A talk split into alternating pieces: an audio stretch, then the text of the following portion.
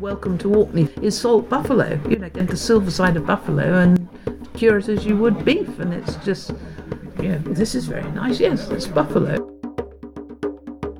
Welcome to my podcast, Spirit and Spice. I'm Ghillie Bashan, a writer and broadcaster with a passion for food. Not just the food on my plate, but the people and the stories behind it. Today is a real treat for me. I am here in Orkney. Where exactly are we, Rosemary Moon? Because I'm meeting you for the first time. Yeah, it's really nice to meet you, Ghillie. Well, we're in South Ronaldsay and we're just uh, to the east of St Margaret's Hope in a beautiful bay with St Peter's Kirk. A most extraordinary church with a wonderful long table communion arrangement of its pews on a sandy bay, and it's very close to where I live. It's a wee bit stormy outside, so we've nipped into this little sitooterie next to the fish tanning workshop. And we we're very lucky to be sheltered, but you've brought us a little something to uh, warm us from the inside. Exactly. Well, I know that you're a fine woman as I am, and uh, you're also a woman who loves her whiskey as I do. And um, when I lived in Sussex, which was up until two years ago, I actually ran a whiskey dining club for women. Wow. which was the most enormous fun. We were terribly responsible. We were all women of a certain age. In fact, I was probably I'm in my early 60s and I was probably 10 years younger than anyone else. We went to a fabulous restaurant. We used to have a very substantial main course and then we'd pull out the whiskies and we'd have five whiskies with some seasonal tasters of savoury and sweet things. And it just gave people a chance to taste five whiskies one after the other compare and contrast and see which one went with say the broad bean hummus. Um, it was it better with that rather than with I don't know um, an Eton mess So you were But we talk pairing politics. before it became fashionable. Possibly, I've done many things before it became fashionable. But that's interesting that you did that with a group of women because it's still a drink that some women are testing the waters in. I mean, there are plenty of women nowadays working within the industry. Yeah. But when you go to social occasions or even for whiskey ambassadors going abroad, they still find that the majority of the whiskey drinkers are the men. Indeed, and there is this image of whiskey being the drink of hookers. and um, I think that we have to move on from that. A lot of women who are very successful and confident like to drink whiskey. I, I don't know if you've read that marvellous Ian McEwan book, The Children's Act, about the lawyer who had to deal with a Jehovah's Witness underage youngster who wanted to be allowed to die. I, I remember in the book the um, judge who heard the case went home and poured her Talisker, and it was very specific. And when I started drinking whiskey, Talisker was an iconic whiskey. And of course, it's quite peaty. Uh, it's not as peaty as the Islays, but you know, there's a, a lot going on in it. There are people who love drinking whiskey, uh, women who like drinking whiskey, and they're keen to try so many of the my whiskey women used to say to me, "My husband always drinks whiskey, but he always drinks grouse, or he drinks this." And people give him, you know, wonderful malts, but he always puts them in the cupboard and goes back to his grouse. It's like only drinking Brooke Bond tea, isn't it? You know, you've got to get out there and taste something else, and and experiment. Did I go off on a tangent on that? No, uh, you're, you're a woman after my own heart, tasting different whiskies and experimenting. So, what what one have you got here then? You've got two little glasses I've got here. two little glasses. Now we're on Orkney, as you said, so there's two terrific distilleries here for whiskey. There's Scapa, and you're going to see them, so I'm not going to talk very much about that, except to say that Scapa Skiren, a non-age statement uh, whiskey, um, in other words, it doesn't say it's 10 years old or 12 years old or whatever, is, I think, one of the best whiskies for having with food. It just seems to take whatever you throw at it. But so we fly the flag for Highland Park. I've bought my favourite Highland Park at the moment that I can afford. and this is called Twisted Tattoo. It's a 16 year old whiskey. And I don't know whether you'd like to have a little nose of that, Ghillie. I would. I've never actually had this one before. Mm. I mean, I do enjoy Highland Park, but I've never had this particular one. Well, I don't know how widely available it is. It's actually eighty pounds a bottle, which is sort of pushing the limit, I think, for a lot of people. But what is extraordinary about this? It's sixteen years old, so it's it's got a good age on it, but. It's uh, um, a mix of whiskies that has come from uh, first fill American oak, so that's going to give you all your lovely fruitiness, you know, your appley, vanilla sort of notes but also whiskey is, that has come from barrels that have previously held Rioja wine. Now, a lot of red wine cask finishes can be a bit disjointed. They're kind of things that should never happen. But I think this has been done superbly well. You're mulling and chewing and pondering. Uh, now that's interesting. You said chewing. Yes. Because chewing, yes. Whiskey is yes, chewable, yes, isn't it? Yes, definitely. Yeah, it's like steak. You know, you're Mm. getting into that sort of number of flavour, you know, components. That is just lovely. Um, my the nose reminded me of Springbank. Yes, and Rioja in itself is so fruity and glorious and deep, Mm. and isn't oaky it? as well. Yeah, It, it just works superbly well. Mm, That is lovely. And what is in the other glass? Right, now this is where we might get a bit controversial, you see. you know, Ghillie, you and I could go off on a complete tangent about the best cheddar we've ever eaten, you know, the best carrot, the waxiest, most sublime potato. But we've had those taste experiences and we know how wonderful it is, but actually, what you want is a plate full of food. You want all those different flavours and components to come together as a meal. So I'm a blend fan. I really am. Boutique blends, particularly. And one of my favourite companies is Compass Box. And I kind of grew up with them. When they first started, I was working with Waitrose. And they came in to talk to uh, Waitrose one evening, and I was just blown away by their whiskies. They've increased their range over the years, and this one is a real challenge to a lot of people. So, again, if you start sniffing it, um, before I tell you too much about it, because I think you'll find the nose incredibly different. So the spirit isn't sharp in the nose. It's very mellow, soft, um, but there is a strong vanilla. Baked apples and, And custard, apple, and yeah, mhm, mm. sort of comfort food from when we were young, hey? Yeah, definitely. Yeah. Forty-six percent again. Just, uh, I think the twisted tattoo was forty-six point seven. It's silky and it's creamy without needing to add any water that might enhance the creaminess because some Does- people do that. yes, I'm, I'm a great just one for drinking neat. And now I'm going to make a confession. I love whiskey on ice. Oh. I do. I love And it. and blends actually go very well on ice. I and love I them. like whiskey and tonic. if I'm drinking it in a long drink, why not? But I would never do that to this. This is actually a blend of malt whiskey and Calvados. That's interesting, isn't it? I mean, It's what an extraordinary blend. You see, Glen Ah. Moray recently brought out a cracking whiskey that was finished in cider casks, and it is astonishingly scrummy.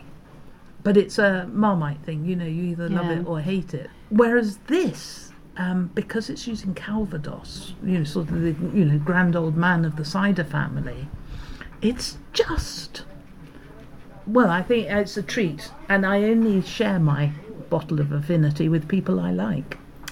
Well, I'm honoured, Rosemary, because we've only just met. So I better get this down me quickly before you change your mind. Well, while we're enjoying that, tell me a little bit more of how you came to Orkney. Okay, well, I've only been here for two years, and yet uh, my husband Nick and I, we just absolutely love it. And, and in many ways, we feel like we've been here forever. I first came to Orkney um, about 15 years ago.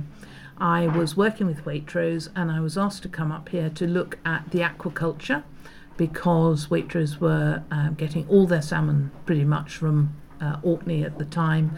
And as you know, the aquaculture business has a huge amount of bad press. And it's a fantastic business. So I was asked to come up to see if there was a story that would interest the consumer. And my husband said to me when I said, I've got to go up to Kirkwall, he said, Do you know, I'm jealous. This is the first time you've been somewhere, and I'm jealous of you going. And I, when the minute I stepped off the plane, I was in love with the place. I just adored it. so uh, I went home, obviously raving about it, the air, the people, just the whole buzz about it. And, and you know, given that that was 15 years ago, a really important part of it then was keeping the islands alive, aquaculture being a, a vibrant business, bringing in young families. Um, and all the things that are still really, really important. When I felt bold enough to come out and tell people I loved whiskey, we were at a stage when um, just one parent was still alive, my mother, and we thought, well, you know, why don't we move? Why don't we have an adventure? You know, sort of it happens at our time of life. While most things still work about your body, you might as well get out and enjoy yourself. So we started looking around for where in Scotland we might like to go. And we looked at the west coast and the islands there, and, and Mull was a, you know, pretty close choice. Um, but we thought, okay, if you're poorly and it's serious, you're going to get a plane to Glasgow or, um, you know, to the hospital. Why don't we go and look at Orkney? Because we'd heard they were having a new hospital built. and we just, the minute we said that, we, we both love Orkney, let's go. And that was that. We sold our cottage very quickly, um, far quicker than we thought. My mother was alive for the first year that we were here. So we were up and down to Sussex, you know, every two months. And when she died earlier this year, it was weird because we came back from the funeral and sat down and said, We don't have to go back to Sussex. Orkney had become home so very, very quickly. You don't actually have to go anywhere, do you? Because you've got no, everything on Orkney absolutely. as well. I mean, I, this is my first time. Yeah. And I'm dying to come back. Yeah. And if you want a holiday, you go off to one of the outer islands or something like that. We've just got a little puppy. So at the moment, I think the concept of going anywhere is really, you know, alien to us. We just don't want to do it. And of course, food writing friends said, well, we get it, you know, with the countryside and less people and this, that, and the other. What are you going to do about buying your food? You're a cookery writer. And well, everybody who's come up to stay has been blown away by the quality, the quality. of the food. I mean, meat, you've got the best lamb, yeah. the you've fish. even got buffalo yes. here. Yeah. And the fish is just to die for, isn't it? It, it is, yes. I mean, one of our standard welcome to Orkney feasts is salt buffalo. You know, get the silver side of buffalo and cure it as you would beef. And it's just, Yeah, this is very nice. Yes, it's buffalo. I just think it's wonderful.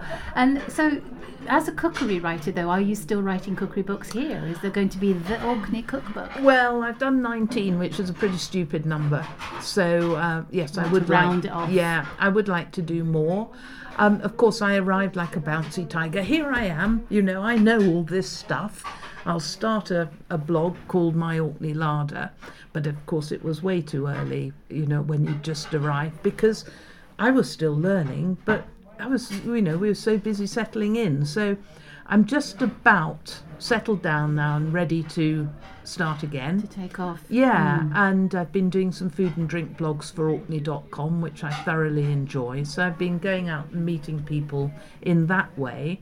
But for me, I suppose, you know, looking back, it's actually now about going through my recipes and looking at what I've got and updating them and just seeing what fits in with the Orkney produce because, you know, people love having hints and tips these days. I think you know they're all going into their Ottolenghi and all those sorts of things for their uh, all sorts of writers for their inspiration. But as you know, with your spice knowledge and you know ingredients from all around the world, we've all got so much to bring to the table.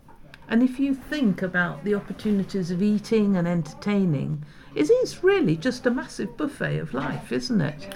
That's the, key. Is it is life? Mm. There's so much more to it than just the food. It's, mm. it's, it's, the delight of meeting all the producers as well, and going off to the markets to buy the food, which you can do here. Your books have been about tips. You know, you've done so many where you've actually helped people with recipes for a mixer. Yeah. And you know, recipes an for an ice machine, cream yes. machine. I never wanted to write the ice cream book, Ghillie. I wasn't that mad about ice cream, and I, it was for a, a packager, you know, so somebody got a contract for writing a book, for producing a book in so many languages, and I did it for a really small fee And that book has sold about, um, well, it's it's in the hundreds of thousands of copies. And do you have royalties? No, of No, course not. I've I got my small like fee. Yeah. Yes, and doesn't it hurt? It does. It, It, really does. does. But when you, Yeah. certainly in my case, I actually needed to make the money. Yes, So you yeah. take on those books. Yeah. I know. The and publishers have a lovely time. don't they just? they all live in swanky houses and drive big cars. Yeah. I'm sure there are some poor publishers, and I feel for you deeply. but yeah, I mean, uh, I suppose because my first job was in the domestic appliance industry. Right. So I worked for Tricity Cookers when um, microwaves were first coming out, ceramic hobs, fan ovens. So I was in the test kitchen making those things work. So I had a natural affinity to go into um, domestic appliances. Then I worked for Kenwoods and I took the uh, Kenwood chef and the microwave really almost around the world, showing it off in, in various countries. So that was great. And then, of course, latterly, demonstrations became a really big part of my um, repertoire, if you like.